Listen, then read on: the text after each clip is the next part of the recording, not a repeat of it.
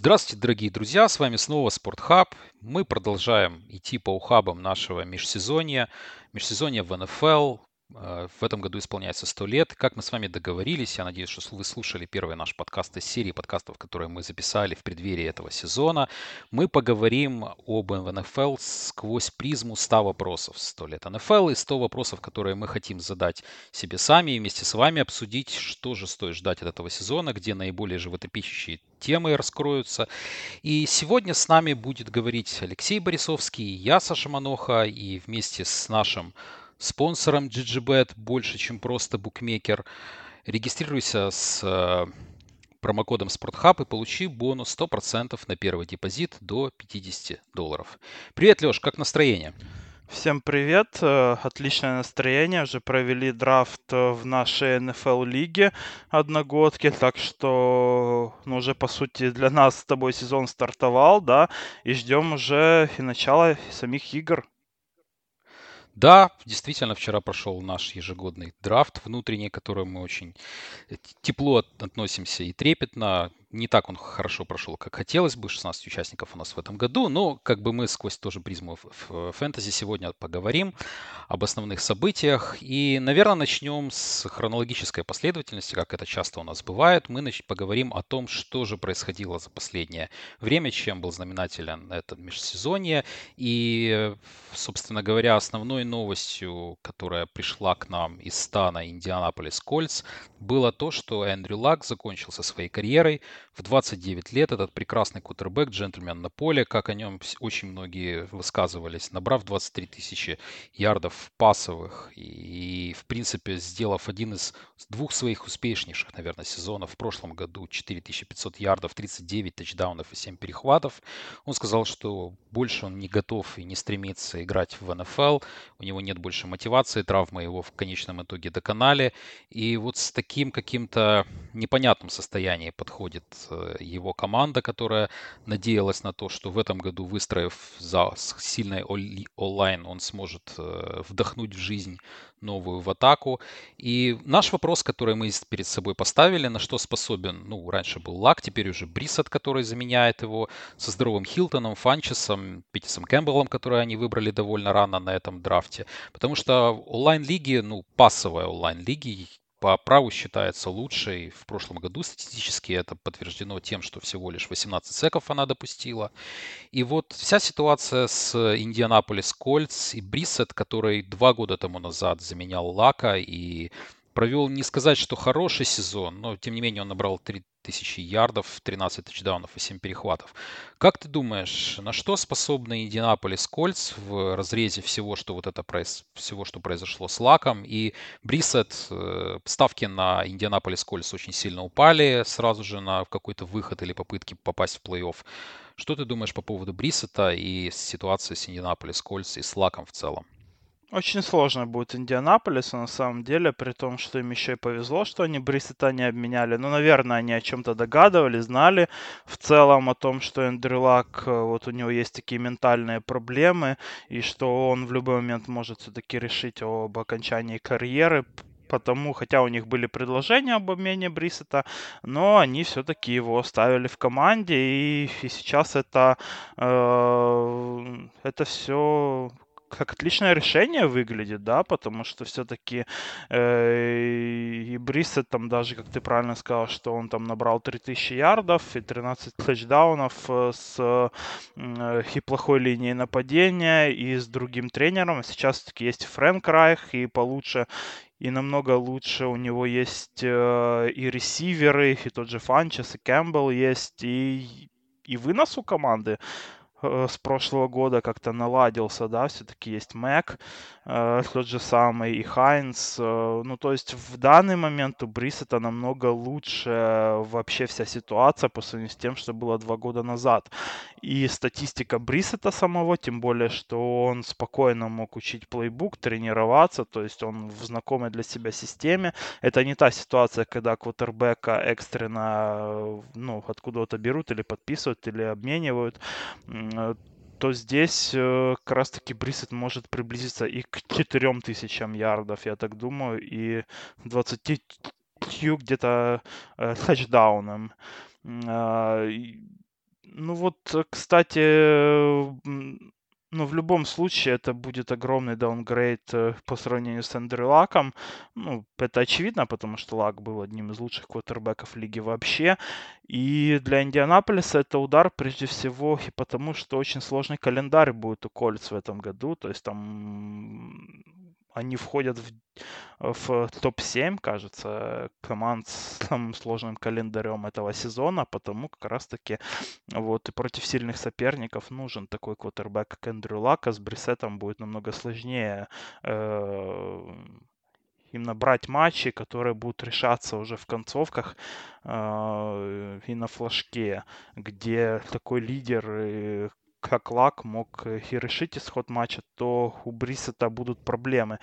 Причем главная проблема Брисета это ж как бы в том, что э, вот он как раз таки очень часто не мог два года назад внести э, тачдаун, когда это нужно было. То есть он вот эти ярды он мог набирать э, с, ну, относительно стабильно, да, но вот когда нужно было решить какой-то э, игровой эпизод, то здесь у него были проблемы. Да, действительно, получается так, что ну, вообще ирония, грустная очень ирония для Индианаполис Кольц. Дело в том, что когда они задрафтовали Лака, онлайн, собственно говоря, не было. Они собирали по кусочкам, а, ожидая, что смогут составить хорошую и боеспособную а, линию защиты кутербека. Но когда эта вся вот эта махина наконец заработала, Лак в 29 лет закончил карьеру. И, конечно, ну, все это очень выглядит печально, потому что было бы очень интересно посмотреть на то, как он смог бы прогрессировать э, за этой онлайн, учитывая то, что в прошлом году очень слабые ресиверы, их относительно хорошая онлайн, давала ему гораздо больше времени в конверте оценить ситуацию, и он прекрасно распоряжался мячом, и 39 тачдаунов – это прекрасная статистическая э, цифра для него. Ну вот получилось так, как получилось. И вот интересно, что в этом, в этом же дивизионе есть э, команда, которая является полным антиподом сейчас по онлайну а, в плане надежности. Это Houston Texans. А, собственно говоря, вот у них траектория полета их с квотербеком, которого они тоже задрафтовали в первом раунде, пускай не под первым номером, Дэшона Уотсона. И то, что он получил больше всего секов в прошлом году, ему сейчас 23 года, а, мы он пропустил уже полсезона из-за травмы, правда, это не из-за секов было, но тем не менее, а, он пропустил уже из-за травмы и знает, что такое быть травмированным. Как ты думаешь, вообще вот то, что сейчас показывает Хьюстон, и то, как они сейчас понабирали, попробовали инвестировать немножко своих пиков в онлайн, поможет ли это Уотсону а, выйти хотя бы из топ-5 э, команд худших по секам, в, в следующем сезоне. И вообще, как ты думаешь, не ждет ли, ну, понятно, что, скорее всего, нет, но а, не ждет ли непосредственно Хьюстона и Дэшона ситуация такая, которая была с Лаком? Потому что 6 лет, когда он а, находился под жестоким прессингом со стороны э, людей, которые пытались до него добираться, били его, избивали и фактически закончили на этом его карьеру. Не думаешь ли ты, что подобным образом может произойти и с Хьюстоном, и с Дэшоном Уотсоном? Ну, так на самом деле, вот когда бьют э, твоего кутербека, это реально влияет, на мой взгляд, на психологию самого игрока, потому что если там вспомнить там даже и того же и Тони Рома, который закончил слегка раньше, да, чем мог, э, как раз-таки из-за того, что у Далласа была плохая линия нападения, э, одно время и очень сильно били Рома. Если вспомнить там того же Джея Катлера, который просто панически уже опасался ударов в конце карьеры, а, то это реально влияет э, и не только в плане результатов, но и на психологию. Так что Уотсона, конечно, у него сама манера игры, она вот э, влияет на количество секов, потому что он иногда передерживает мяч, э, и очень часто Хьюстон любит играть длинные пасы, да, а длинный пас это, естественно, что нужно для ресивера побольше времени, чтобы оторваться от своего корнера, э, э, от опекуна, и в этот момент как бы тоже много секов как раз таки происходит. Плюс Уотсон, он сам любит вот э, искать какие-то дополнительные маневры, да, там креативить. Иногда это заканчивается, ну, в принципе, очень часто это все заканчивается и какими-то и бигплеями, и тачдаунами, там на того же Фуллера, когда Уотсон продлевает комбинацию, э, а Фуллер убегает от своего опекуна в глубину поля. Но очень часто такое завершается и секами.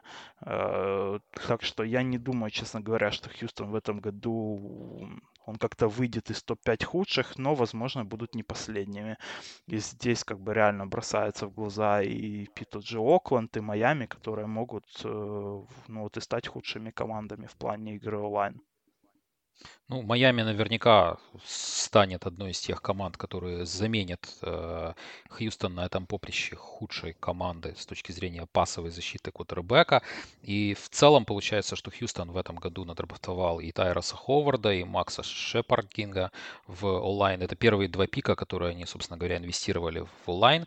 Одна из таких последних же новостей это то, что Клауни, который долго бастовал, не хотел подписывать франчайз тег э, непосредственно со своей командой, с Хьюстон Texans, а, требовал обмена, и, собственно, Texans пытались найти какого-то онлайнера, чтобы усилить свои позиции защиты квотербека в обмене на Клауне. Но вот по последней информации, которая вот буквально сегодня пришла днем, это мы записываемся 31 числа, 31 августа, а, то, что Клауни был выменен в Seattle Seahawks за третий раунд и двух лайнбекеров. То есть вот ту задачу, которую непосредственно перед собой ставили Texans, чтобы хотя бы каким-то образом помочь своей онлайн, и то, что они вообще искали этого онлайнера на рынке за Клауни, это говорит, наверное, о том, что не все так здорово в этом королевстве, и, в принципе, хотелось бы ждать от у линии немножко большего. И не, не столь они готовы верить в ту линию, которая сейчас у них есть. Ну, они себе искали левого текла. А, они, они же хотели взять себе и Трента Ричардсона, и э, из Redskins, и Тансила из Майами. Но тут такая ситуация, что здесь уже Клауни управлял 100% Э, куда его обменять и куда он хотел пойти, потому что он тег не подписал, и команда его просто не могла обменять вообще никуда и без его же, же и согласия. Ну, и потому пришлось его менять как раз-таки в Seahawks, куда он хотел пойти. А Seahawks как раз-таки нужен был такой игрок, как Клауни с учетом там их обменов и травм э, в этом межсезоне. Э, так что здесь, э, конечно, Хьюстон получил очень мало, честно говоря, в этом трейде, потому что Клауни это огромный талант, пускай он и был много там травмирован был, но все-таки это игрок, который может быть уникальным. И тем более у Пита Кэрролла, я думаю, что они из Клауни сделают одного из лучших обороняющих оставшихся игроков лиги э, и пасрашеров. А, а все-таки его обменяли на третий раунд всего лишь, на Джейка Мартина и э, и Минга лайнбекера, то есть здесь фактически это третий раунд, плюс э, два игрока в лучшем случае ротации на позиции лайнбекера. И если Мартин хотя бы слегка перспективный и молодой, в прошлом году он, он очень неплохо играл свои снэпы в Сиэтле, то от Минга особо ничего ждать не стоит. Ну, у него только статус, по сути, остался. Э, так что обмен для Хьюстона э, он выглядит очень плохо, скажем так, но опять-таки их Клауни поставил в такую же позицию, в такую, что им деваться было тоже особо некуда.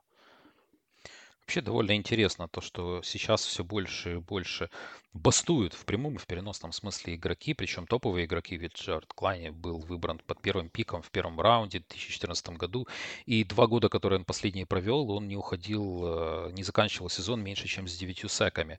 И вот топовые игроки, которые все больше и больше диктуют свою железную волю клубам, это вообще довольно интересная ситуация, как это будет дальше развиваться.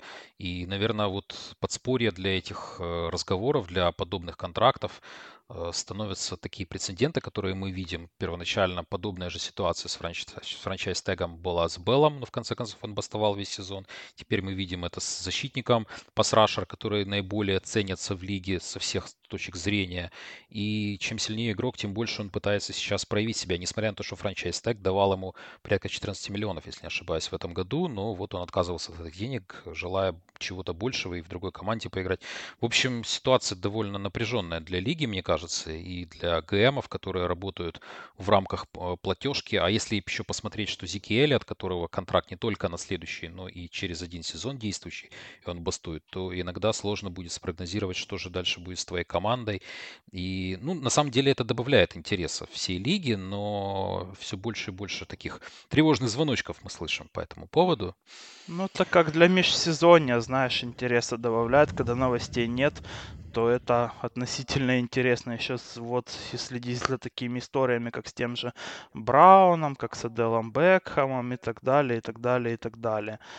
А, вот. И сейчас и с тем же Трентом Уильямсом в Redskins тоже интересно будет последить, потому что вот как раз-таки еще один звездный игрок, один из лучших левых теклов лиги, э, он требует обмена, но Redskins пока что на его эти просьбы особо не ведутся.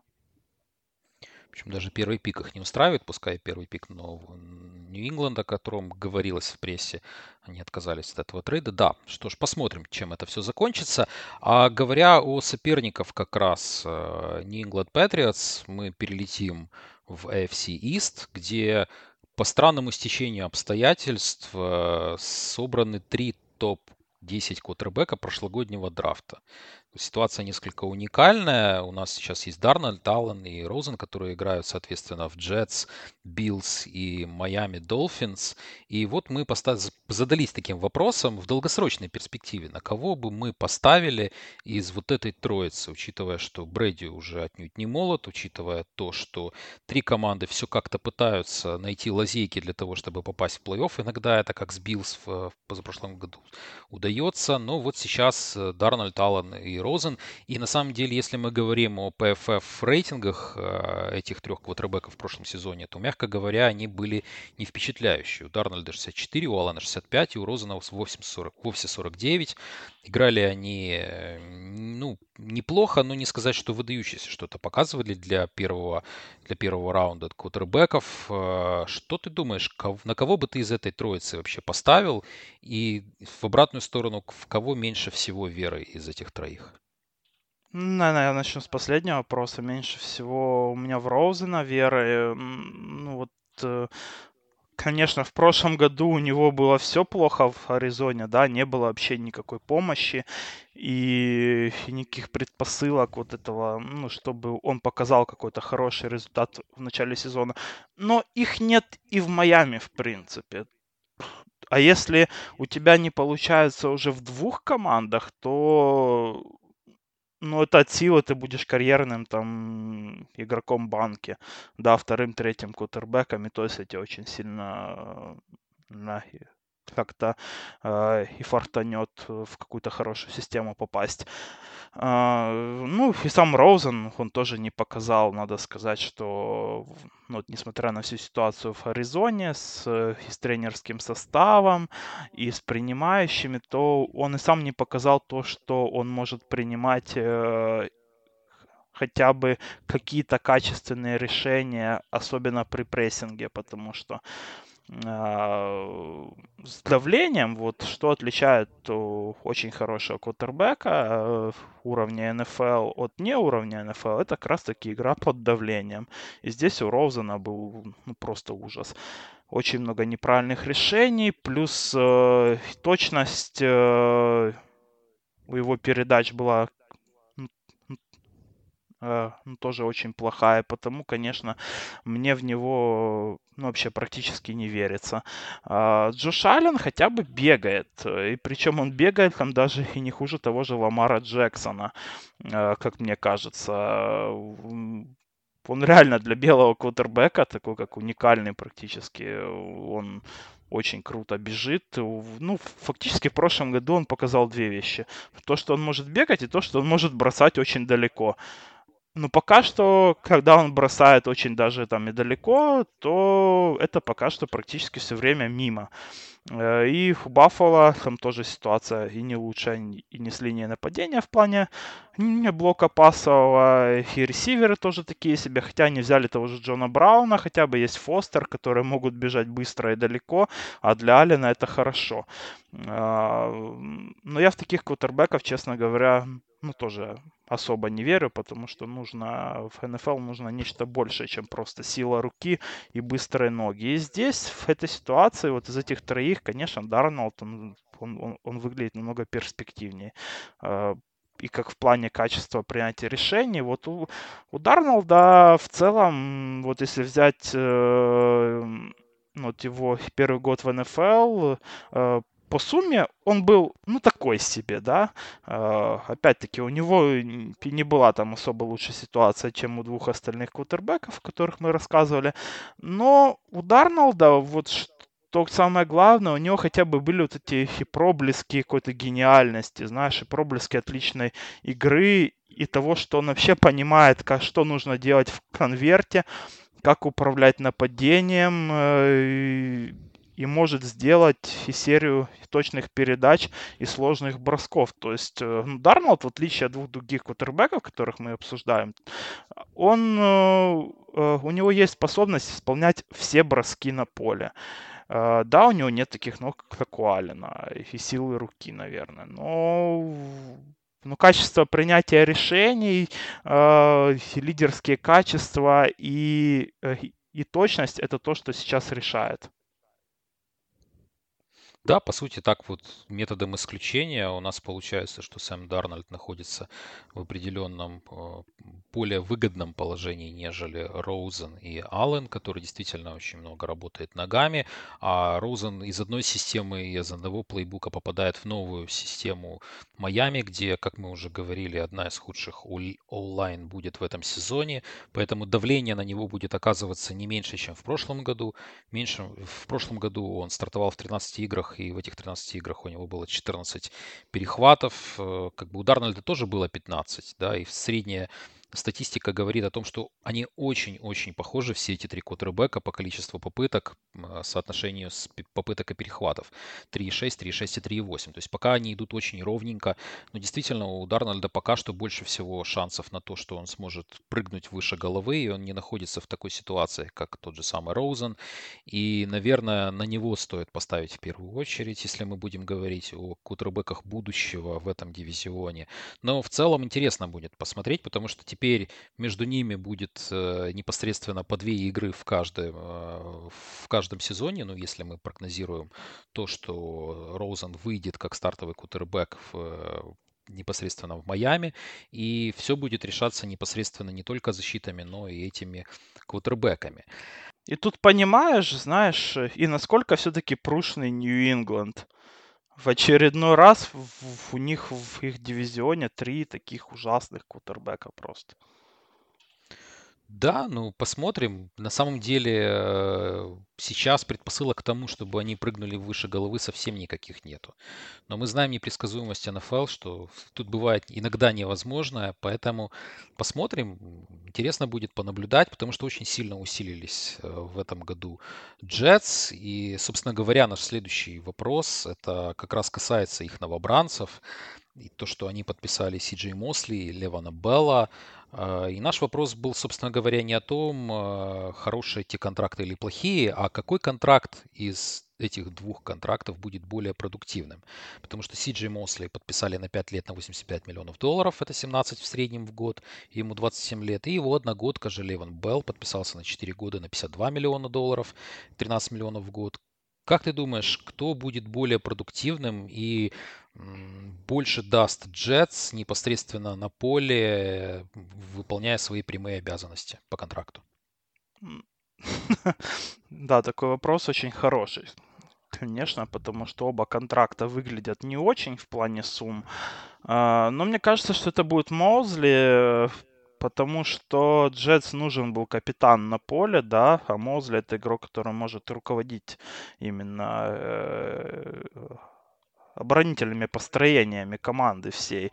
И иметь такого ветерана звездного, это очень важно, на самом деле, для команды, тем более, которая идет, э, ну, еще, наверное, все-таки она еще не вышла из ребилда, да, все-таки еще продолжается, очень много молодых игроков, и потому такой вот, действительно лидер, ветеран, он, он все-таки необходим и с головой на плечах. Но это и не умаляет остальных качеств, конечно, Сиджая Мозли, который он э, и в прикрытии, э, и в остановке Раша, и в, э, и в атаках квотербека он тоже полезен везде.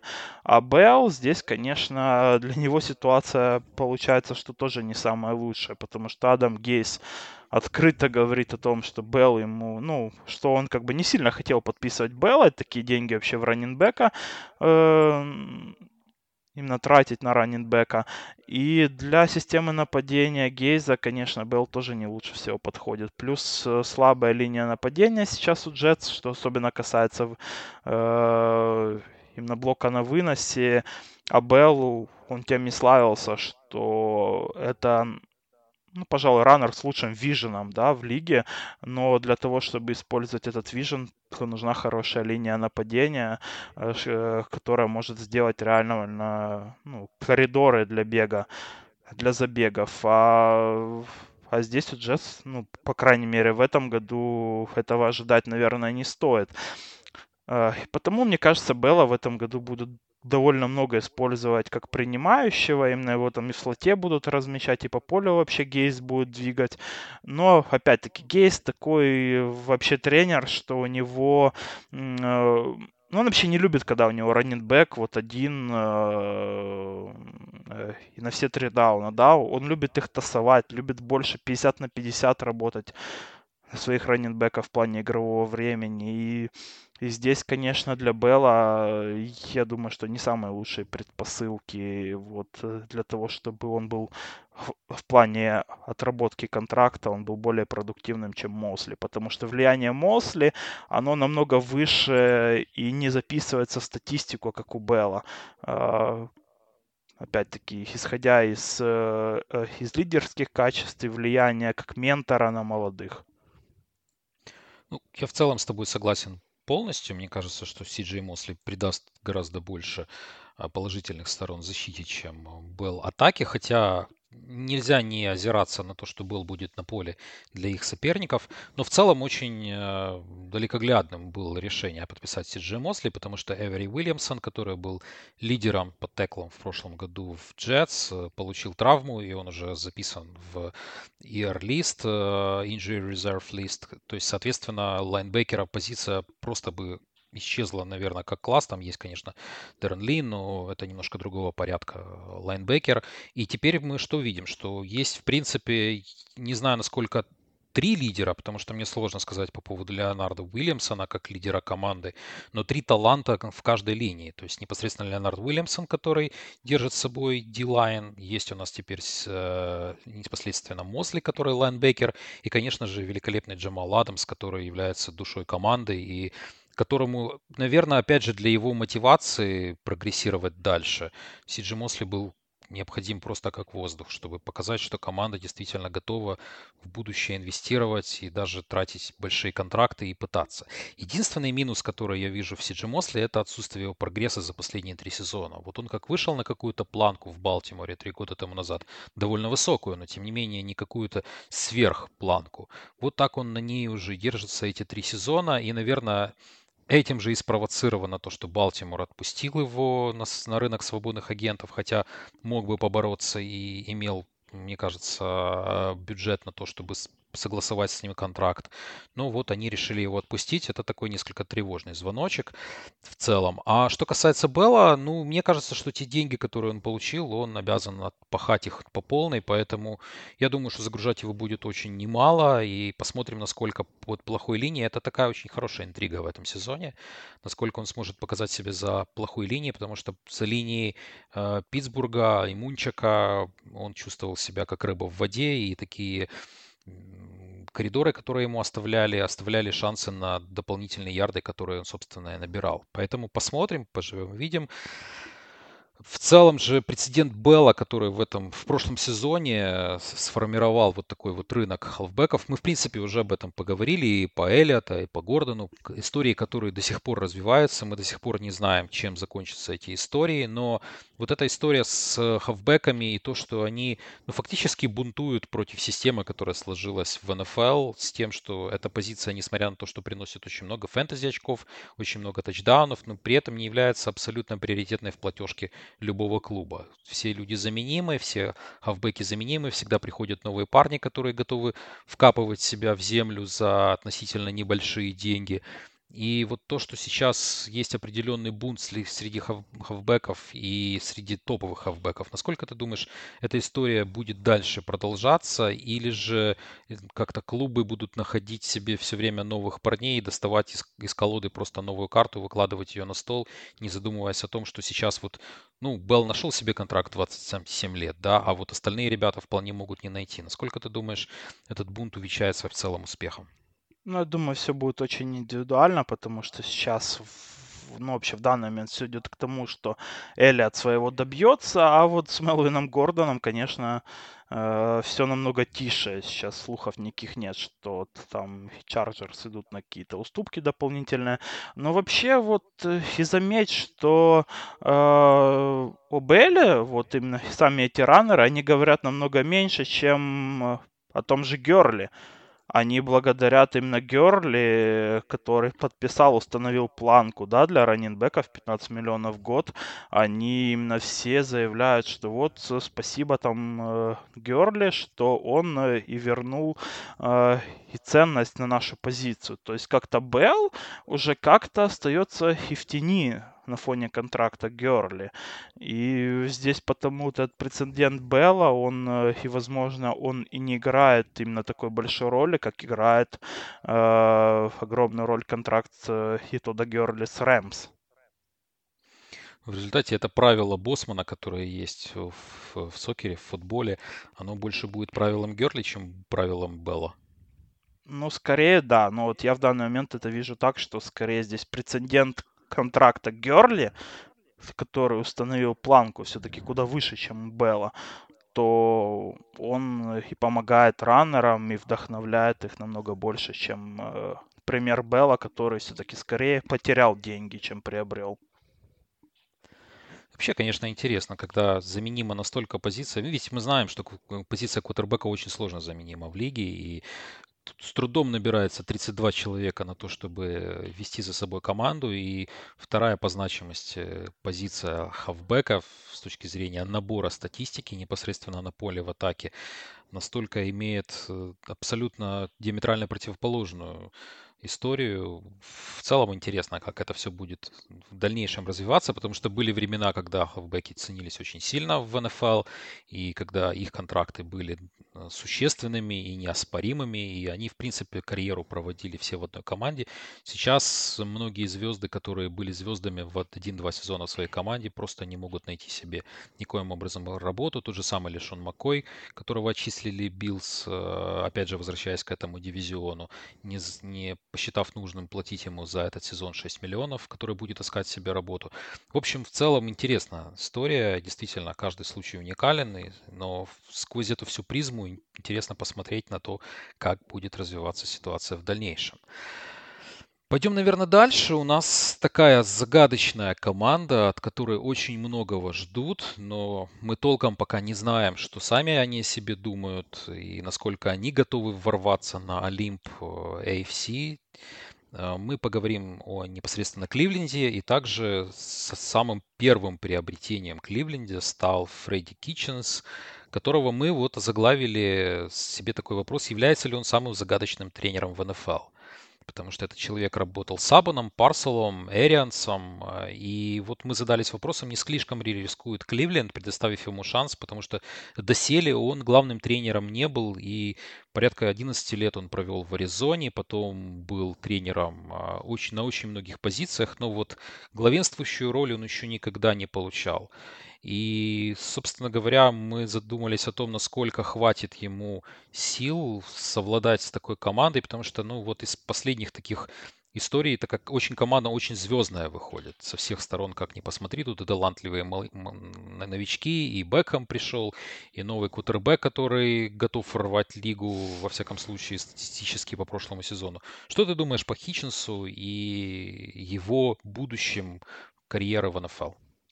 Очень не уверен на самом деле в этом решении Кливленда, потому что вот если брать историю вот именно тренеров, да, которые э, э первогодки, это Эрианс, и Мэкове, и и, Райх, э, э и Макаду в Giants, то вот их как-то все, их всех и Китченса тоже объединяет это то, что это тренеры с атакующей ментальностью, да, вот, э, которые направлены на работу нападения и специализируются на ней.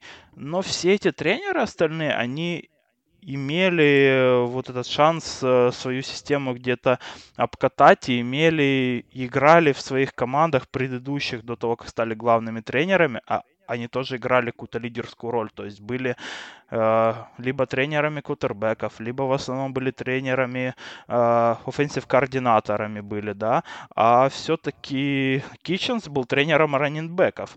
И как тот же, же и Мэтт Уайл, которого эм, ну вот уволили в этом году, который там ушел, у него контракт, получается, закончился, это тренер э, УЛ был в прошлом году в Браунс, да, э, то вот Ивайли говорил о том, что, оказывается, это и не Китченс был ответственен за вот этот самый э, улучшение игры Браунс в нападении в прошлом году, а за все был ответственен как раз-таки тренер квотербеков. Так что здесь еще и с этим идет неопределенка. Ну, со стороны, не знаю, вообще, э, ну, э, изнутри эту ситуацию, здесь, конечно, очень сложно об этом судить, э, что в этом году Кливленд покажет, потому что у них состав реально крутой. То есть вот в плане этой ситуации для Китченса мне напоминает, как в, ну, вот как было с Рэмсом Макауэя, да, когда еще и под его приход еще накупили, ну, ему звезд, там того же Кукса взяли, там э, Хиталиба взяли, и еще там нескольких игроков. Э, но все-таки у Макавея хотя бы был опыт э, именно в плане руководства нападением, а у Китченса не особо. Вообще, в целом, мне вот, э, если проводить параллели, мне эта команда очень напоминает почему-то э, Филадельфию времен Рида. Вот тут Dream Team, когда Майкл Вик был... А с Самугой? Да, да, да, со Самугой вот этот Dream Team, о котором все говорили, что вот, вот эта команда, которая всех порвет. И в результате вышел Пшик, я не знаю, честно говоря, Кливленд вообще в целом довольно любопытная организация. Мы много о ней раз говорили, много раз ее критиковали. Но сейчас таланта столько, что уже я не знаю, как тут можно не э, попытаться выйти в плей-офф. И учитывая ослабление, явное ослабление всех конкурентов по дивизиону, ну, все карты у них на руках. И я не знаю, Китченс э, мне кажется, его основная задача, конечно, это дисциплина команды, потому что много звезд, много людей, которые себя высоко ставят, и у которых и много есть хайпа. свои какие-то... Да, и много хайпа, и опять же Одел Бекхэм, который сейчас пришел, и у нас есть замечательный квотербек Бейкер Мейфилд, который тоже сам себе на уме, и иногда высказывается относительно некорректно по, своей, по поводу своих э, партнеров по команде. В целом очень интересно за всем этим понаблюдать, но я, честно говоря, вообще не знаю, я не столько надеялся, я думал, что идеальным вариантом для Кливленда будет Эрианс. Человек, который действительно знает, как э, действовать со звездами, как структурировать команду, у которого есть план, и этот план довольно хорошо визуализировался в Аризоне, когда этого немногие ждали, мягко говоря. Но вот они пошли таким своим кливлендским чисто кливлендским путем. Поэтому Фредди Китченс... Опять же, тут если ты работал и с Эриансом, и с Парселом, то если ты нахватался действительно у них не просто по верхам, а действительно вот сможешь внедрить эту культуру в жизнь в команде, то, конечно, я не позавидую всех их соперникам, и в первую очередь соперникам по дивизиону.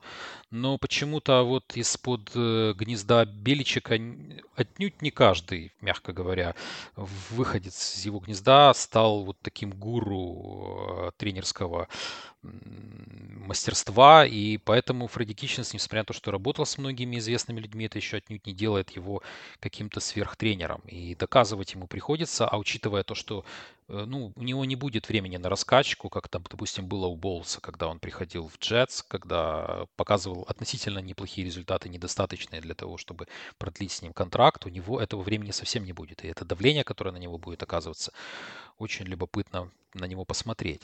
Ну, мы, в принципе, немножко затронули уже следующий вопрос, потому что следующий вопрос у нас э, Кливленд Браунс будут претендовать на титул уже в этом сезоне или хайп по ним преувеличен. Но все-таки я остановился бы на этом вопросе немножко больше, больше потому что, ну вот по именам выглядит, что они готовы. И на самом деле ну, не, не боги горшки лепят, да, вот ну, мы прекрасно понимаем, что Кливленд это команда, которая насыщена таким количеством таланта, что у них все должно получиться. Но насколько ты думаешь, это проявится на поле и насколько они действительно готовы претендовать на этот титул? Потому что подобные выскочки, как, ну, к примеру, те же самые Джексонвилл Джагуарса, которые пару лет тому назад вышли чуть ли не до Супербола. Вот насколько они готовы встать на эту планку в этом сезоне? С одной стороны, AFC в данный момент э, ну, выглядит откровенно слабая конференция, потому что не так много сильных команд. Но с другой стороны, у Кливленда слишком много сейчас еще таких неопределенных да, моментов. Опять-таки, мы только один из них э, обговорили сейчас. Это главный тренер, хотя это очень важно, но и ну, допустим, очень мало говорят и про ту же линию нападения, особенно в плане пасового блока, потому что если посмотреть на результаты команд э, по прошлым сезонам, то все топовые команды имели очень хороший пасовый блок.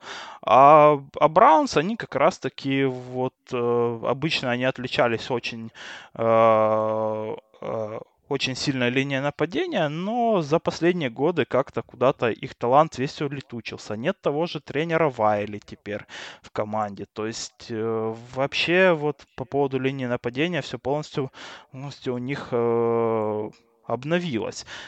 Э, и деньги тратились скорее на красивые обертки вроде Адела Бекхэма, и вот э, и драфт-пики тратились в Чабов, в Мейфилдов, а про линию нападения слегка забыли, и мне кажется, это может э, сыграть для них ну, очень такую негативную роль в этом году.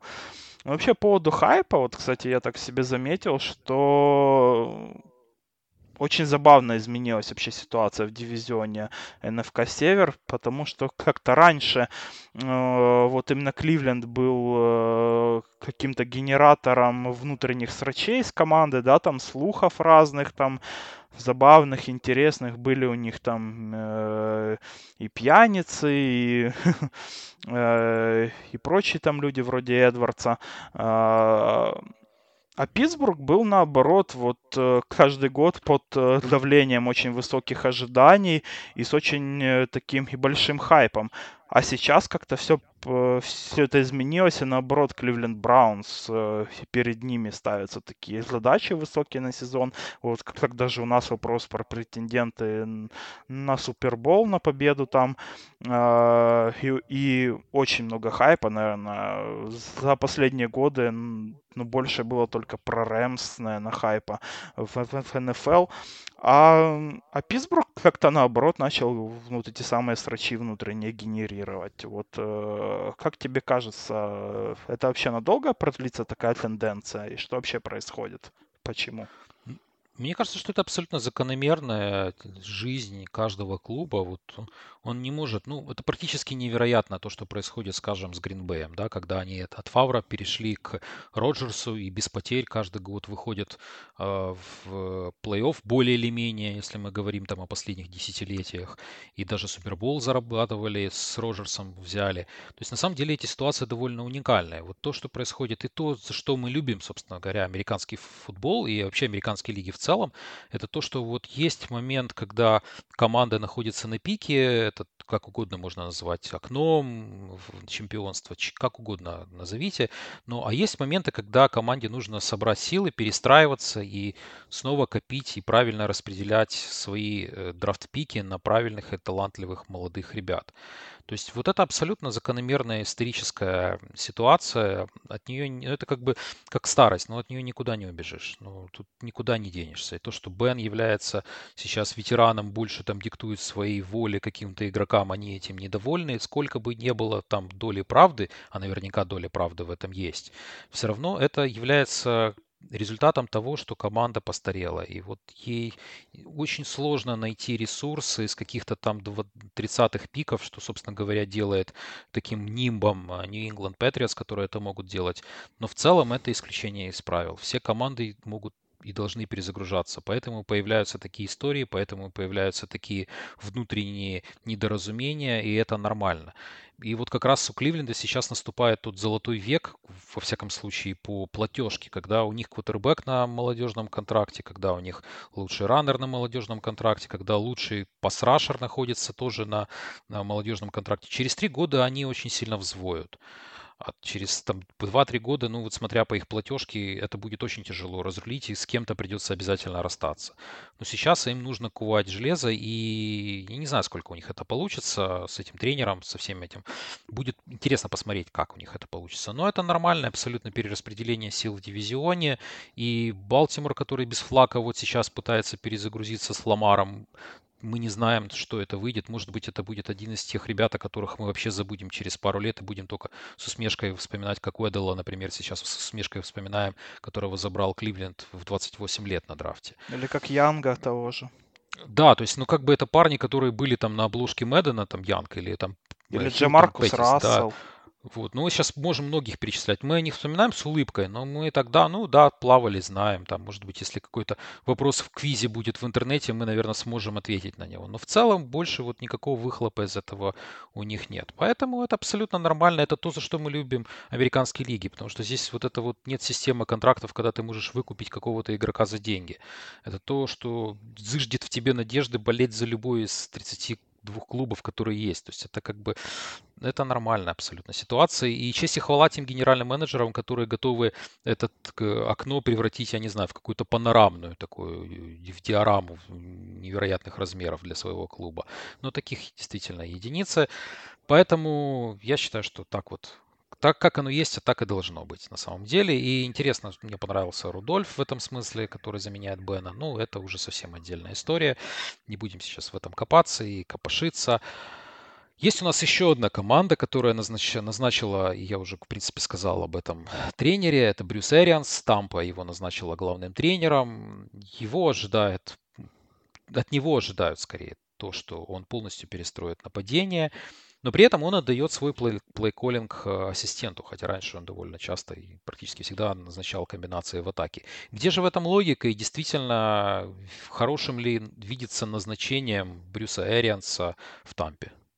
Э, Эрианс это скорее твоя специализация, да? Э, так что я здесь буквально скажу несколько слов, ну, о своем мнении в плане этого назначения. Мне оно мне оно нравится несколькими вещами. Э, первое, это в том плане, что Эрианс, он, ну, вот его система игры, он строит как бы в отличие от того же Кеттера, который строит э, более горизонтальное нападение, Эрианс строит э, нападение с дальними пасами и вертикальное, да, что очень хорошо для и для всего нападения, в принципе, для всех игроков, которые есть в наличии у Тампы, особенно для Уинстона, который и славится тем, что он очень часто принимает неправильные решения, но при этом он не боится пасовать и достаточно неплохо пасует э, как раз-таки вертикально. И и здесь Эрианс очень важен тем, что э, вот э, в этом году у, э, э у Джамейса Э, и контракт заканчивается, да, и этот год он, он даст уже понятие о том, можно ли из него какую-то пользу реальную выжать будет игровую, а не только для фэнтези. Э, в чем логика в плане того, что он дает плейколлинг ассистенту? Ну, во-первых, главный тренер не обязан э, заниматься плейколлингом. Он э, обязан, э, опять-таки, следить за э, исполнением всего геймплана правильным э, и за, э, и за командной э, э, Э, и субординацией, э, и тем, что э, насколько игроки правильно выполняют установку тренера. И еще в этом логика есть в том, что Эрианс, он очень возрастной, он вообще карьеру завершал, так что э, здесь есть в этом логика, что Эрианс Э, уже себе замену готовит сразу в случае ухода своего там и через год и через два окончательного, чтобы в Тампе было какое-то продолжение, чтобы это не было, что все держится на Эриансе один-два года, а потом он уходит и, и заново все перестраивать надо. А таким образом в Тампе ну, так может выйти, что останется какое-то наследие от него. Ну, я с тобой полностью согласен и по наследию, и потому что они пытаются понять, что, ему, что им сделать с Уинстоном. В целом, я вот чего не могу понять из, из прессы, которую я читаю про Тампу, а, это то, потому что я очень люблю Брюса Эринса, это один из моих любимейших тренеров, я это полностью полностью за него. Я очень рад, что он вернулся и победил свои болячки, с которыми, которые, собственно говоря, оставили, заставили его закончить карьеру. Но вот чего я не понимаю в этом всем, это то, что Тампа, собственно говоря, ни один тренер Тампы не добивался результата выше 0,4, 40% э, побед за последние 11 лет. То есть последний тренер, который перешел в отметку в 50%, это был Груден который закончил свою карьеру в Тампе в 2008 году. С тех пор вереница тренеров не так много, но тем не менее. Дирк Кеттер, который один из самых успешных из них, как ни странно, с 2008 года, 0,4% у него, это самый один из самых высоких результатов. В текущем дивизионе я не знаю, почему все считают Эрианса тем, кто вот станет мессией для Тампы и выведет их куда-то. Мне кажется, что команда выглядит довольно посредственно, несмотря на некоторые сильные стороны. Квон Александр, который ушел, Ламонта Дэвид, который остается хорошим лайнбекером, но он не сможет играть за двоих. Да, Виа, который сейчас должен стать э, новой разрушающей силой в, в D-Line, но в целом вот мне, я не вижу чего. Да, очень классное с точки зрения фэнтези у них нападение. Ну, сори, но этого недостаточно для того, чтобы показывать в таком сильном дивизионе, как минимум на бумаге, хороший результат. Поэтому мне кажется, что вот эти вот авансы, которые раздают Эриансу и то, что он сможет в, в какую-то вдохнуть дополнительную жизнь в Тампу, они несколько преувеличены. И вот, вот это меня немножко беспокоит, потому что мне кажется, что от Эренса будут ждать немножко больше, чем он способен дать с э, данным коллективом, с учетом таланта непосредственно этой команды. Вот такая у меня есть, а, есть такие опасения по Эренсу. И опять же, я не думаю, что это какой-то союз, который продлится очень долго. То есть, ну, наверное, может быть, это союз на больше, чем два сезона, но я думаю, что два сезона это максимум, который на которое Тампа будет рассчитывать на Эрианса, а может все закончиться и одним сезоном вовсе. Вот у нас еще есть такой один вопрос по Джеймсу Уинстону. В принципе, ты уже сказал отчасти. Наверное, может мы немножко переключиться на фэнтези рельсы. Вопрос у нас такой. В 2019 году Джеймс, э, Джеймс Уинстон превратился в одного из самых продуктивных QB на своей позиции э, под руководством Брюса Эренса. Или же Тампе придется искать ему замену. Ну, вот такой вопрос был, но я больше переключусь немножко на другие рельсы, потому что сейчас Уинстон уходит 11-м квотербеком среди всех. Он сразу же уходит после Бриза, во всяком случае, в табличке, в табличке ADP э, квотербеков, и он выходит э, выше Бена, Риверса, ну и некого Тома Брэди. Причем это не династия, это одногодки. Что ты думаешь, не слишком ли высок хайп, э, который собственно говоря, сейчас демонстрирует по Уинстону, который провел отнюдь не топовый сезон в прошлом году. И, ну, там, там были у них моменты, мягко говоря, и не избавился от своих болячек бросать необязательные перехваты. Но опять-таки, смотря как рассматривать неудачный сезон, да, если с точки зрения ярдов, там он шел на полный сезон на 4400 ярдов, кажется. То есть, если представить, что Эрианс может еще хотя бы одну и передачу найти, да, вот в, в Джеймса, Мисси, то тут несложно и представить, как он и на 5000 ярдов набросает. А 5000 ярдов это уже для для фэнтези, как минимум, это уже показатели очень крутые. И, несмотря э, и на то, что, скорее всего, будет очень много там перехватов, то для фэнтези я полностью поддерживаю, что Уинстон может стать в этом году одним из самых лучших вообще пиков. Э, ну, в, ну, в целом, конечно, по нему уже подняли хайп, и он уже не такое value представляет собой на драфте, как это могло бы быть, если бы вы там драфтовали в июне еще. Э, но в целом ему всего лишь 25 лет, и это неплохая. Я, ну, я думаю, что это очень неплохая инвестиция в плане фэнтези, как минимум. Uh, ну, плюс, uh, вот я читал, что Эриансу очень нравится прям Эванс, он там, он собирается вот как раз таки вот на Эванса Эрианс может еще больше взять, повлиять, потому что uh, Эванса как-то многие вот в плане драфтов, да, многие там вообще недооценивают. Он даже вчера у нас на драфте ушел э, в середине второго раунда, э, даже ближе к его концу, что мне кажется, это ну, вообще зря так его оставлять. Э, во-первых, он э, э он и так был одним из лучших ресиверов, да, там особенно в плане, ну, как и в плане статистики, так и в плане игры, но э, но с тем, как Кэрианс умеет использовать бровочников, то Эванс может спокойно выдать вообще лучший сезон в своей карьере и может быть вообще лучшим э, ресивером в плане статистики в этом году. Плюс э, есть тот же самый Годвин, есть и Перриман, который тоже как раз таки вертикальный ресивер, и который в прошлом году он и показал слегка почему его брали в первом раунде когда-то. А, и вот эти вот как раз-таки три игрока, плюс Ховард, э, тот же самый, э, очень атлетичный тоже, Лейтент, э, который скорее как четвертый ресивер играет. И это все и создает эти предпосылки для того, чтобы вот это вот вертикальное нападение Эрианса, оно работало. Здесь единственным минусом, наверное, можно считать линию нападения Тампы, которая может не дать много времени Уинстону для для броска вот этих э, для дальних пасов и плюс и повлиять на качество его решений. А, но у того же Эренса был и Палмер, да, в Аризоне, и с, э, э, и с не менее, а то и более такими проблемами в, в плане линии нападения, да, и все равно и при Палмере там очень хорошо работала атака у Эренса. Да, все так, но все-таки мне кажется, что Уинстон а, вот выше Бена Риверса и, и не знаю по, по поводу Брэди, у меня есть некоторые сомнения с точки зрения фэнтези и его продуктивности в этом сезоне, но, как, впрочем, и каждые несколько лет. Но в целом, мне кажется, что он высоковато ставится, и вот этот хайп, ну, не стоит на него вестись, ну, опять же, частная точка зрения. Посмотрим, насколько он сможет оправдать э, надежды тех, кто его берет своим первым кутербеком.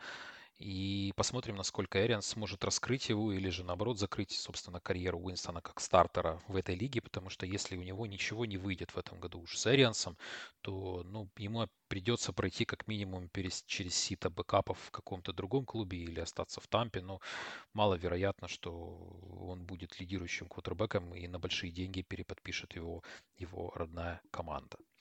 Есть у нас еще несколько вопросов, сразу же стоит задать, наверное, их по фэнтези. У нас есть тройка ресиверов. Рэмс, прекрасные парни, Купс, Кукс, Кап и Вудс. И вот вопрос, который мы себе задали, это кто из них является более надежной опцией фэнтези в этом году.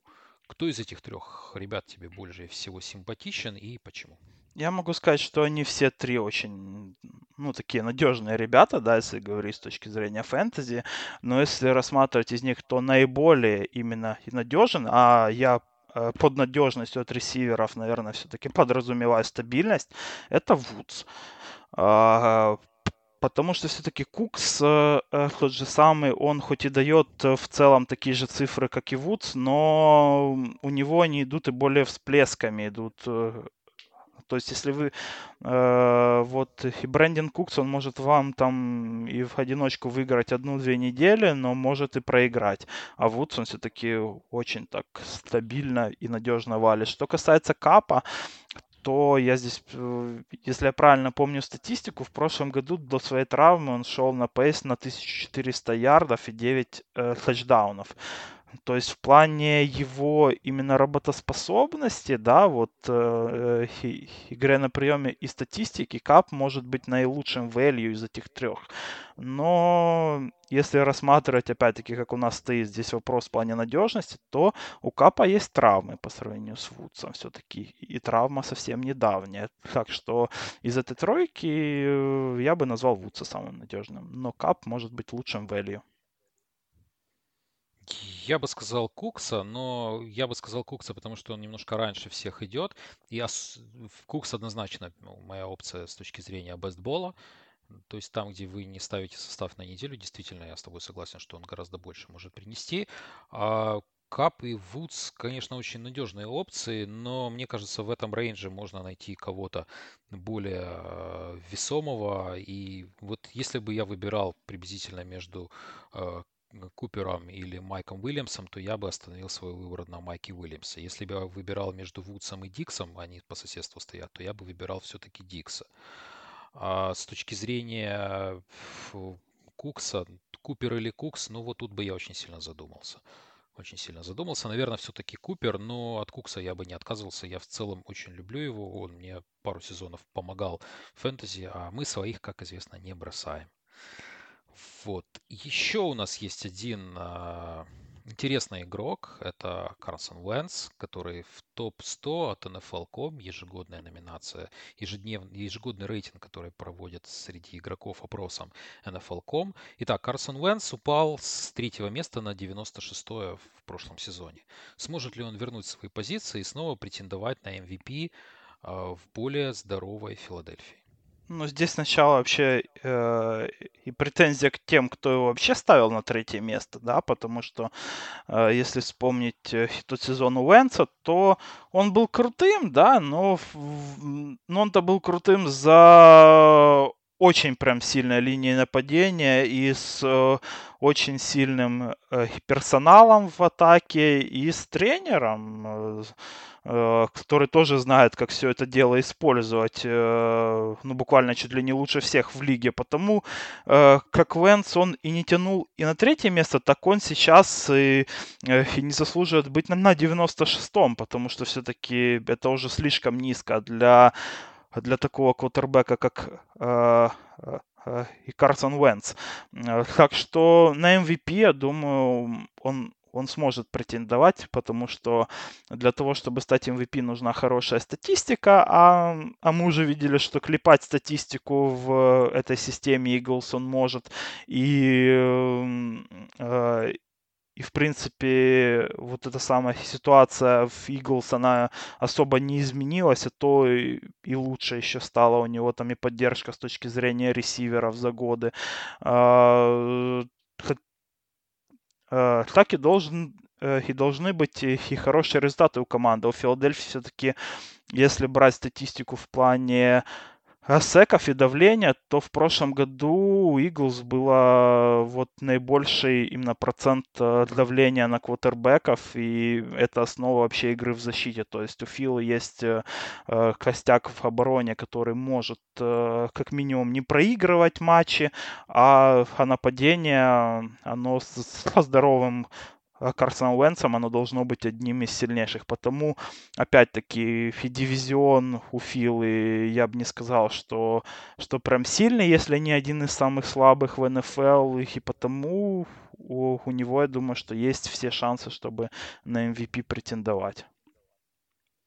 Вообще довольно занятно. Я смотрел статистику последних э, двух э, лет Карсона Уэнса. И интересно то, что, ну, собственно говоря, вот его падение там с третьего места на какое 96-е, да, оно спровоцировалось, ну, статистически он выдал на 12 меньше тачдаунов. То есть у него предыдущий год был 33 тачдауна, 7 перехватов, 3200 ярдов. В прошлом году у него было те же самые практически 3000 ярдов, но 21 тачдаун при 7 перехватов. То есть вот 12 э, тачдаунов опустили его так низко. При этом интересно, что статистика с точки зрения комплитов у него была лучше непосредственно в прошлом году, причем лучше существенно. 60% против 69 а, последний год 69. То есть, ну, я, честно говоря, не очень люблю этот рейтинг. Я так, пускай я буду старым брюзжащим э, товарищем по этому поводу, но мне кажется, что это очень большая вкусовщина. И кого вот вспомнили, того и вписали наверное, как-то так это происходит. Поэтому я бы не стал э, большого внимания э, уделять тому, что он так сильно упал. Э, и, в принципе, все, все может компенсировать успешные результаты Филадельфии на поле, их выход в плей-офф. Это задача минимум для, для подобной команды, действительно, я согласен, в таком дивизионе. Поэтому все, что нужно, это выйти в плей-офф и в здоровом состоянии, со здоровым духом и моральным состоянием выйти на пиковую форму непосредственно в плей-офф и доказать, что тот Супербол, который ковал уже в плей-офф не он, он способен делать то же самое. Еще у нас один вопрос есть по Филадельфии, тоже связанная с квотербеками. На сей раз мы поговорим о э, темной стороне. Это непосредственно о том, может ли ситуация с травмами запасных э, QB стать важным фактором сезона в Филадельфии. На текущий момент ситуация такая. Нейт Садерфилд является с травмой, пропустит начало сезона. Коди Кеслер был сегодня отчислен командой и не попал в список 53, но при этом восстал из э, тех, кто объявил о своей о закончании карьеры Джош Маккоун. Вот такой вопрос и такое распределение сил на текущий момент. Насколько ты думаешь, это важно, то, что Маккоун вернулся э, к э, непосредственно игровой своей карьеры и будет готов э, подстраховать Венца, если что-то вновь пойдет не так? Ну, тут я думаю, что я отвечу здесь очень кратко, потому что ответ очевиден, что это очень важно с учетом истории травм у Карсона Венца то все-таки нужен такой опытный кутербэк был, как э, наш любимый с тобой вертолет, э, то, ну, конечно, важен, потому что два остальных кутербэка, там и, и Клейтон Торсон тоже, и, э, э, э, и Сатфелд, но это очень плохо. В случае травмы Венца, то то сезон для Eagles, скорее всего, бы заканчивался автоматически. А сейчас все-таки ну, можно как-то и побороться будет. Хорошо. Давай тогда еще несколько вопросов, которые... А такой очень интересный вопрос. Э, э, Джимми Гарополо. Кто он на сегодняшний день и каково его будущее? Насколько схожи они с Фолсом, старт карьеры и феноменальная концовка сезона, которую оба показали. Напомню, в 2013 году э, Фолс финишировал с 27 тачдауновыми пасами и всего двумя перехватами, что стало рекордом лиги. Впоследствии он очень плохо провел следующий сезон, был обменен в Сент-Луис на Брэдфорда, потом Канзас, обратно Филадельфия, уже Супербол был чуть позже. И подобная ситуация была с Джимми Гарополо, который после трейда с, из Нью-Ингланда переехал в э, Сан-Франциско, теперь ставший для него родным, выиграл 5, кома- 5 подряд игр, при том, что команда до его прихода шла 1-10. И вот теперь э, его предсезонная подготовка оставляет желать лучшего. Очень нехорошие статистические показатели у него как на тренировках, так и в матче. Насколько ты думаешь, он э, повторит карьеру Фолса, возможно, без последнего и предпоследнего его витка? И насколько, кажется, ты думаешь, туманно будущее Гаропола? Он пока что аферист просто, потому что он особой пользы не дал Сан-Франциско, при этом кушает около 20 миллионов в год из платежки. Ну, по нынешним центрам ценам на квотербеков это не то чтобы сильно много, но и все-таки для того человека, который не дал вообще ничего пока что команде, на которого были э, ожидания большие, да, возложены, то это, конечно, плоховато. Но я не думаю, что они сильно с Фолсом похожи в том плане, что все-таки вот э, Джимми мы пока что и не могли особо ничего увидеть, э, потому что все-таки ну, у него травма очень сильно повлияла, почти сразу он в прошлом году ее получил, и, и пока что, несмотря на то, что этот кутербэк уже довольно долго в НФЛ, мы пока что и не имеем особого представления, э, что он может дать, да, насколько с ним можно претендовать на победу в Супербоуле. Что касается Фолса, то он вот как раз-таки после, после ухода э, из Филадельфии, он, он сразу там все понятно с ним стало, э, что ну, он тогда, по крайней мере, и на именно на, и на стартера э, ну, не был его уровень, все-таки тогда был достаточно для стартера, но, но потом так сложилось, что опять-таки идеальные вообще условия были в тех же Eagles э, после его возвращения, когда с хорошей линией нападения, с э, и поддержкой, и с тренером крутым, то все-таки с ним смогли выиграть Супербол. Но это скорее, мне кажется, исключение из правил было в плане Фолса. Э, ну, мы еще посмотрим в этом году и на результаты в Джексонвилле в, в которые мне не очень верится. А, что касается Джимми, ну, опять-таки, я пока не могу сказать, что он может дать э, именно Сан-Франу. Но Сан-Франу нужно давать результат уже сейчас.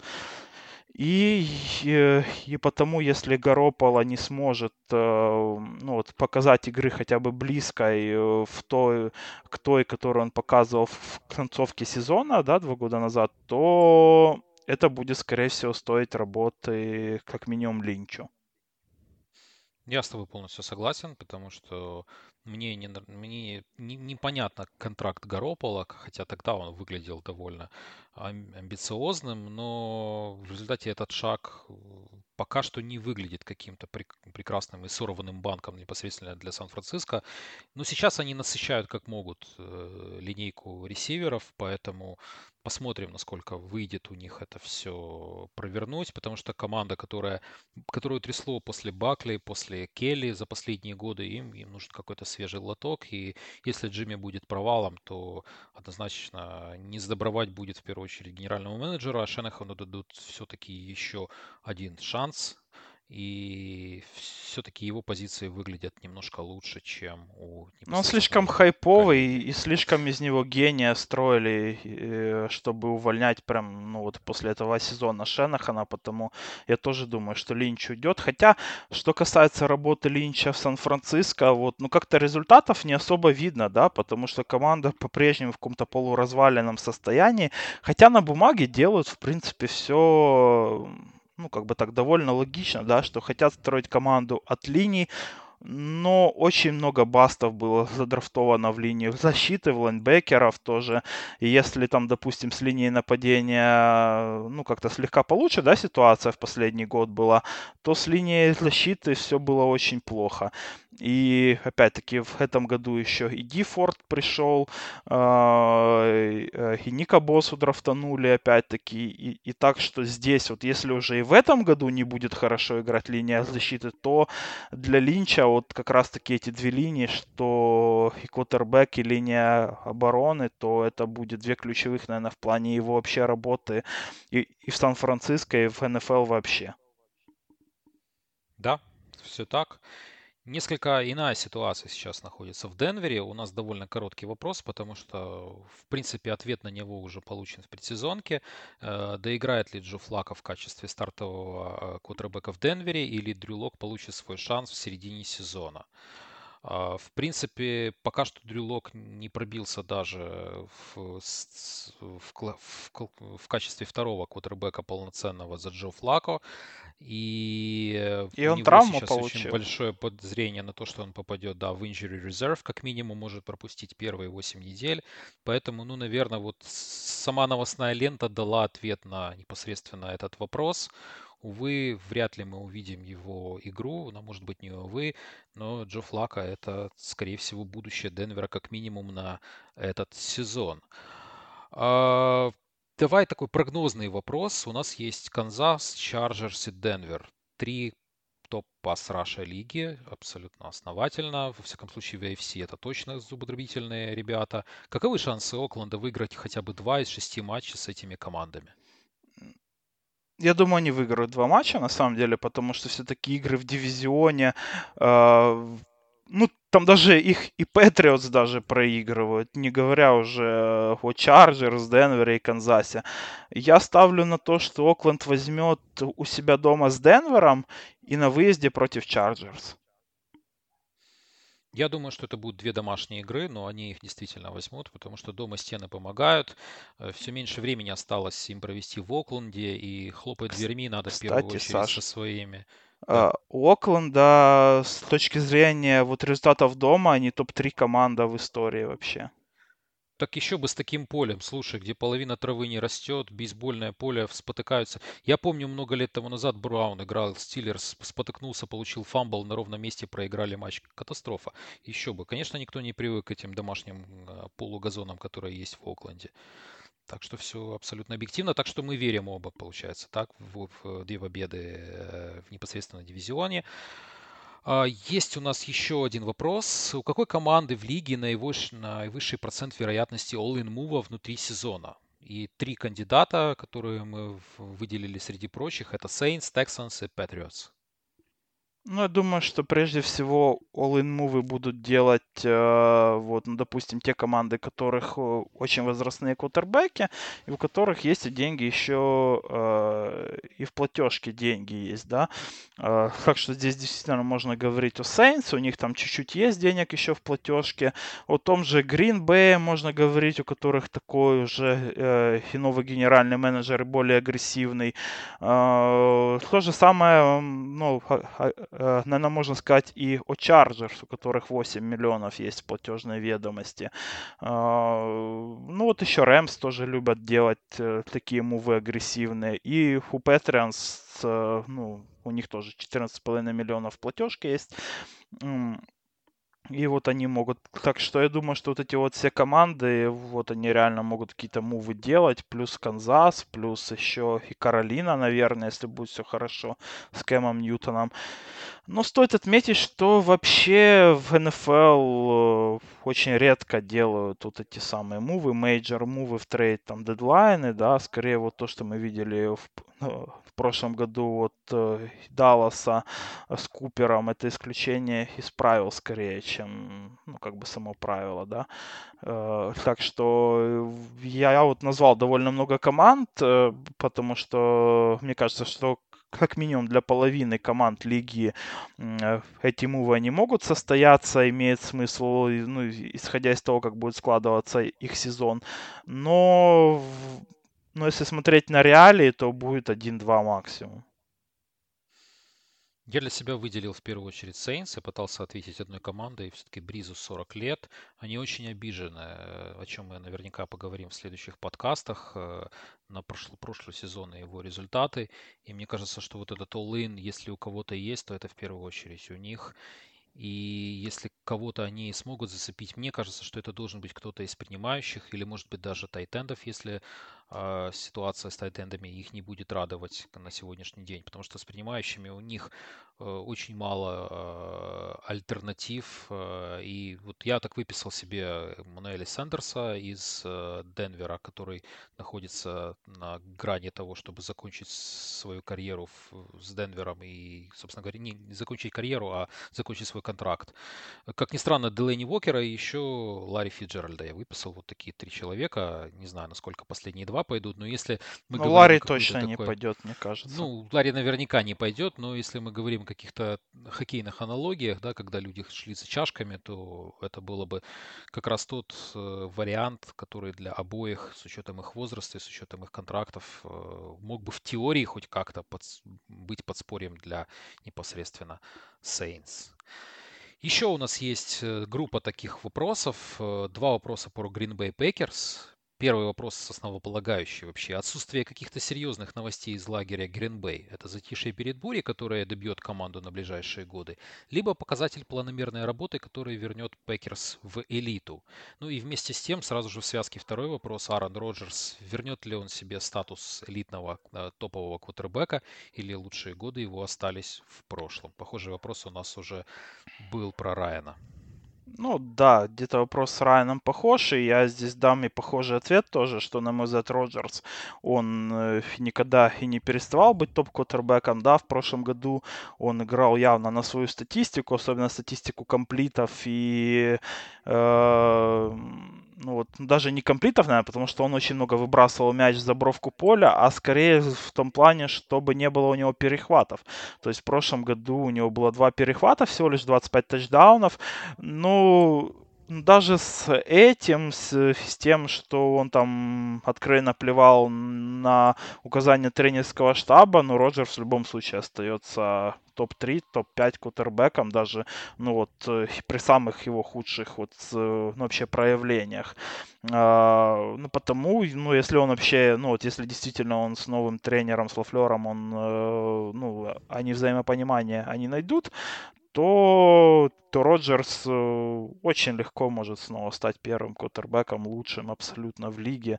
Если, ну, именно что касается самого там качества игры, если там не говорить про э, игру в плей-оффе, супербоулы, да, там, ну, ну, мы как бы Тома Брэди выносим, в, ну, вообще, наверное, за все рамки, да, этих рэнкингов квотербеков, э, то Роджерс, э, вот он где-то там, ну, вообще легко может быть, потому что у него есть и кому бросать, и, и линия нападения есть неплохая, и есть Аарон Джонс на выносе тоже. Ну, вообще все предпосылки есть к тому, чтобы одновременно и набивать статистику, и э, и победы команде приносить. Но главное, опять-таки, вот возвращаясь к первому этому вопросу, э, главное, чтобы это была планомерная работа, а не какая-то э, затишье перед бурей. Ну вот, мне очень нравится работа Bay, я никакой не фанат их абсолютно, и индифферентно к ним отношусь, но мне очень нравится работа менеджмента, потому что в отличие от хайпового Окленда, у которого было три первых пика на этом драфте, у Bay было два первых пика, и, ну, противоречивая абсолютно оценка того, какого они выбрали. Это Рошана Гэри, ОЛБ и Дарил Сэвидж, фри сейфти, и во втором раунде Элдена Дженкинса от центра. Это были такая тихая охота, вот как за грибами, да, такая тихая охота, которую они пытаются насытить свой состав качественными игроками. И мне нравится то, что они делают, вне зависимости от того, куда кривая заведет Роджерса. Я не думаю, что он опустится ниже какого-то уровня, на котором он находится довольно давно и, и серьезно. Поэтому э, мне кажется, что все у них будет более-менее хорошо. Другое дело, что вот э, сверхусилий, которые раньше делал Роджерс, может э, и не хватить для плей-офф, потому что ситуация в дивизионе в целом напряженная с поднабравшими э, сил э, Чикаго, с Миннесотой, которая всегда сильно ставит палки в колеса Гринбея, поэтому они будут вот как раз то, что мы говорили не так давно о том, что команды проходят свой пик. Вот мне кажется, этот пик еще не пройден, и у них еще есть впереди минимум года три на то, чтобы самоутвердиться в этом дивизионе. Последний вопрос у нас на сегодня. Реально ли Патрику Махомсу повторить показатель в 50 тачдаунов за сезон, или это будет сезон болезненного падения вниз? Если говорить про этот сезон, я не верю в 50 тачдаунов. Опять-таки, я говорил про это и в прошлом подкасте, и ты в этом году там затрагивал, ой, в, этом подкасте, да, затрагивал э, именно тему процента тачдаунов, да, э, то, ну, этот процент вообще тачдаунов, который был в прошлом году у Патрика, его очень сложно повторить, практически нереально. Такого в истории не было вообще, чтобы кутербэк два года подряд вот э, такие результаты показывал. То есть обычно э, большинство э, кутербеков э, в истории, кажется, только один не упал в два раза э, по проценту тачдаунов. Э, так что для Махомса будет очень хороший показатель, это 35 тачдаунов. Но с учетом того, что все-таки это игрок уникальный, плюс и система Энди Рида, плюс у него классные принимающие, то, может быть, будет 40. Но я скорее вот где-то ставлю на 35. Но это опять-таки, это не означает то, что этот игрок стал хуже. Вот как мы видели с Карсоном Венсом, да, опять-таки, один сезон у него процент э, э, тачдаунов был э, слишком высок. Следующий сезон у него к нормали это все упало, и его уже ставят с третьего и в конец сотни первой игроки его отправили, да. Э, то же самое было с Мэттом Райаном до этого. Э, это не значит, что игроки стали хуже. Это не значит, что они э, и хуже решения принимают, и хуже бросают. Это просто, ну, как удача, неудача, да. Элемент этого всегда есть в спорте. Как и здесь с Махомсом. Я не жду от него 50 тачдаунов, но если есть вообще игрок уникальный, который может это повторить, то это Патрик. Ну, очень сложно этого ожидать. Я с тобой полностью согласен. Я вот, вот чем я не согласен точно, это болезненного падения вниз. Мне кажется, его не будет. Но мне кажется, что лучше будет играть защита. Соответственно, она будет больше времени проводить на поле и меньше будет возможности для атаки просто с непосредственно, потому что очень слабая защита в прошлом году была в Канзасе, что давало больше времени на поле проводить атаки, соответственно, больше возможности набирать эти тачдауны. Так, помимо вот этой исторической самой цифры в 50 тачдаунов, еще были предпосылки со стороны защиты. Я думаю, что что второй год подряд это не должно повториться, так что даже вот с простой точки зрения э, атаки защиты это будет меньше цифра. 35 э, ли или 30, ну вот где-то действительно range, наверное, в этом будет range непосредственно в этих цифрах. Поэтому это нормальный сезон. Мне кажется, у них не является самоцелью набить большое количество статистики, сколько больше себя проявить непосредственно в плей-офф, потому что сейчас все пока у них сложно. Исторически все сложно у Канзаса с плей-оффом. И вот они стремятся больше, больше в те степи, нежели показать какие-то исторические определенные максимумы и побить рекорды. Все прекрасно понимают, на что они способны. Они уже это показали в прошлом сезоне. Все, мы вроде закрыли из тех вопросов, которые сегодня хотели с э, вами проговорить. Мы будем продолжать выпускать наши подкасты. До сезона осталось немного. У нас еще есть много интересных, интригующих вопросов, много э, частей лиги, которые мы хотели бы затронуть.